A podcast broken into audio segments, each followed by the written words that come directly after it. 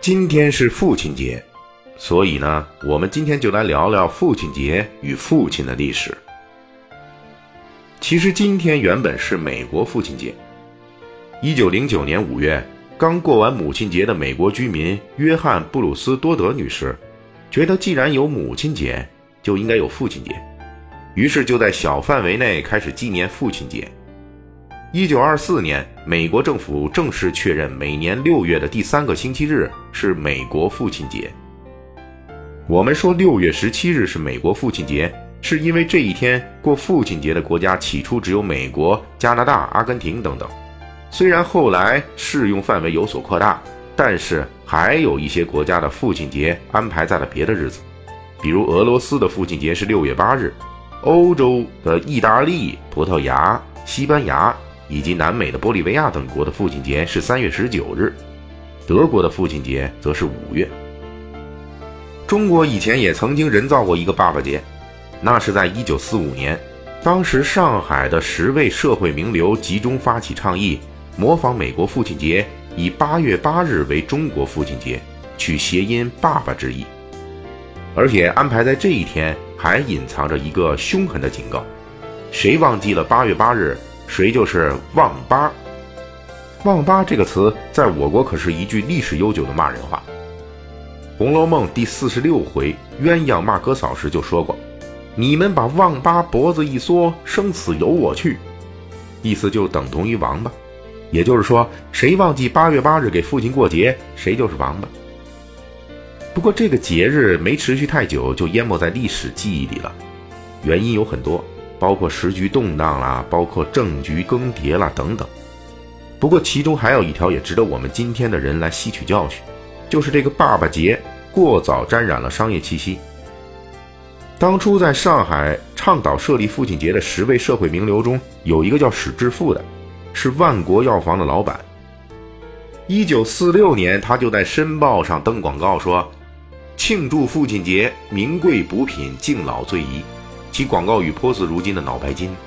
此外，还有在父亲节推销草帽礼帽的，推销钢笔的，还有卖汗衫的公司做了一个打油诗广告：八月八日爸爸节，父兮故我最关切，孝子于亲献礼物，鹅牌汗衫付新月。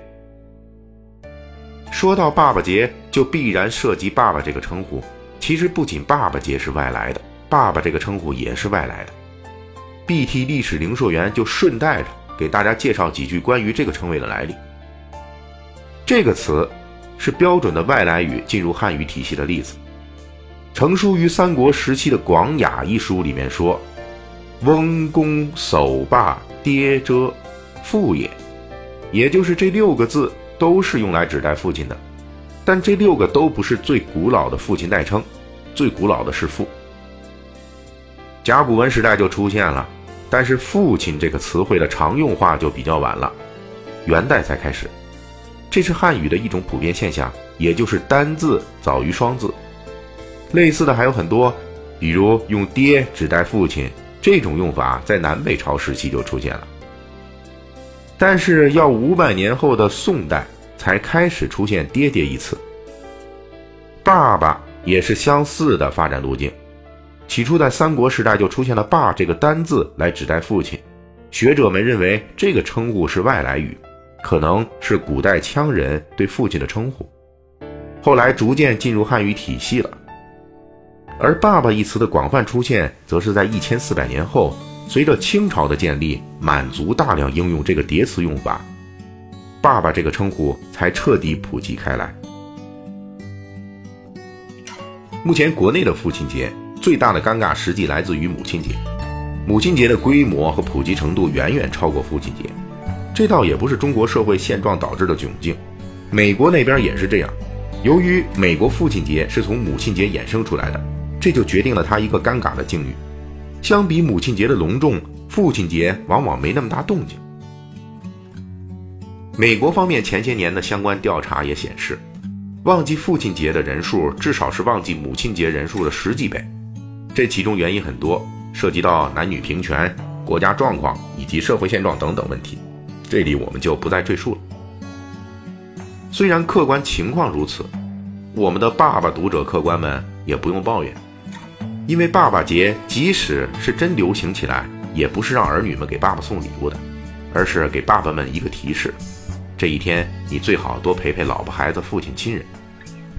而还没有当爸爸的读者客官们，也不用觉得此事与我无关。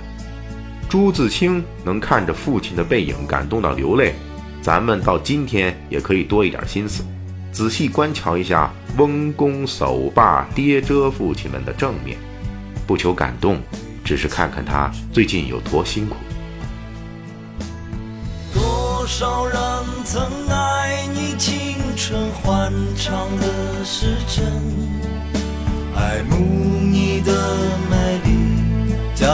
或真心。只有一个人还爱你虔诚的灵魂，爱你苍老